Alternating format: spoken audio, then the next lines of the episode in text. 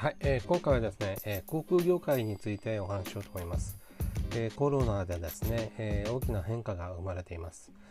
あの具体的にはですね、えエアアジアというあの LCC の航空会社がありましたけれども、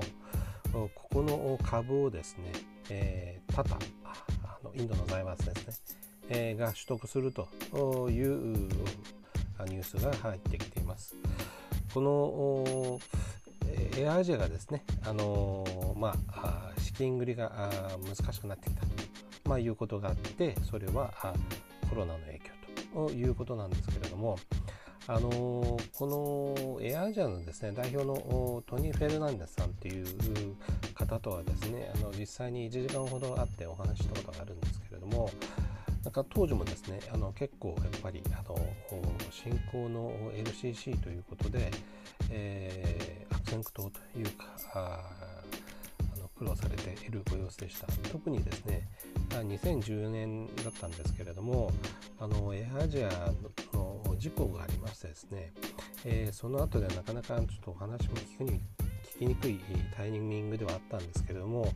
えー、ご本人はですねインド系のトップであのかな非常にあの前向きで、まあ、謙虚であのあの方でしたね。えー、まあ、その時もなかなか厳しい状況だったんですけども今は新型コロナウイルスの感染拡大で、えー、航空需要ですねもう飛行機がなかなか乗れないという状況になっているので、えー、業績が悪化していって、えー、ということで、えインドの財閥の力を借りてということですね、えー、して資金繰りするということになってますね。このエアージャはですね、もうすでにこう日本から撤退したということも、えー、大きなニュースにもなってますけれども、えー、まだまだ厳しい状況ということですね。まあ、一方でですね、えー、コロナの影響っていうのはあのえー、タタ自身も受けてるはずなんですけれども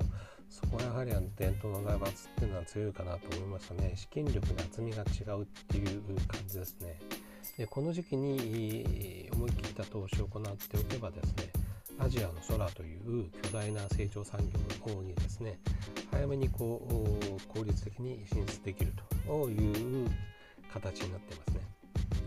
でこのタダによる株の取得なんですけれども、えー、マレーシアの、ね、格安航空会社であるエアアジアのグループからですねインド法人の株式を取得するということですね。えー、2012年2020年12月29日に発表されています。これはですね、えー、エアアジアインディアの株式、えー、をですね、えー、ただに、まあ、日本円で38億円ぐらいで売却するということなんですけれども、えー、これによってですね、タタがあ持っている持ち株ですねエアアジア、エアアジアインディアの持ち株っていうのは8割を超えるということになりますね。えー、つまり、えー、エアアジアとは言っても、えー、その名前エアアジアインディアが示すように、まあ、インドの航空会社みたいな形にこう、えー、なってきてるわけですね。しかもそれがタタであるということですね。でこのタタはですね、えー、あの国営のねエアインディアの買収にも関心を表明しているということでなかなかあの勝機と狙い目を冷静に判断してるっていうことなのかもしれません。えー、ただですね、このタタっていう会社はですね、もともとなんですけれども、こうエアインディアに関してはですね、まあ、持ってたというかあ、そういう経緯があるんですよね。あのエアインディアっていうのは、えー、イギリスの植民地下1932年ですね、えー実業家のタタですね。あのジャハンギール・ラタンチー・ダーダバイ・タタがタタ航空として設立された設立したんですね。でこれ、え、がですね、えまあ、独立後にタタグループを離れてインド政府との反韓反民の体制になったということなのでもともとタダだったというような言い方もできるかとは思いますけれどもあのなかなかあのえっ、ー、とエアインディアはあの機内食カレーでですねあのえっ、ー、と、えー、機内上映のインド映画とかも多くてですねまあ好きな人は好きなあ、え、エアラインだと思うんですけれども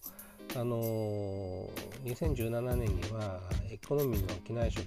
でもう全部オールベジベジタリアンにするっていうことを決めたりして、え、それでも話題になったようなところですね。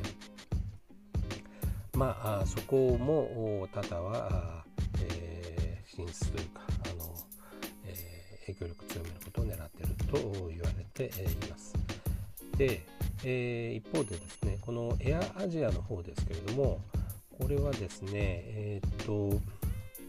えー、2020年の11月ですね、えー東京地裁に破産を申請しましたですね、えー、負債総額217億円ということで、まあ、コロナの影響下による、まあ、大型経破綻ということでこちらも注目されました。まあ、4月にはもう全便運休して8月にちょっとだけ、えー、一部の運行を再開したんですけどもやっぱり10月に全便運休ということで12月に全路線から停滞するというふうに、え発表をしていますね。で、あのー、このエアアジアっていうのは、えっと、えー、アナと、えー、の提供でですね、あの提携で、えー、エアジアジャパンとしてこう、えー、出てきたのが2011年だったんですけれども、まあ、一旦は日本から撤退したんですけれども、え2014年ですね、エアアジアジャパンとを設立して、えー、日本各地のね、えー、都市、仙台、福岡とか、あと台北とかですね、に路線を広げて、えー、いました。で、えー、っと、アジア各地でもですね、えー、エアアジアグループとしては、えー、各地で、えー、路線を、まあ、伸ばして、えーたんですけれども、あのー、やはりこのコロナ禍の影響は大きかったということですね。で、このコロナに関してはですね、えー、っと、タイ航空もありましたよね。えー、と、まあ、タイ航空というともう本当にあのアジアの空を代表するような東南アジアあるいは南アジアも含めた地域の空を代表するような存在だったんですけれどもこれもコロナの影響でですね、えー、今年の5月ですね、2020年の5月に会社構成手続きということで、えー、こちらも話題になりましてですね、事実の経営破綻となったわけですよね。ということでですね、あのなかなかあのアジアの空本当に有望な市場ではあるんですけれどもコロナみたいなことが起きてしまうと軍友割拠の、えエアラインもですねなかなか厳しい競争にさらされていくということが見えるんではないかと思います。え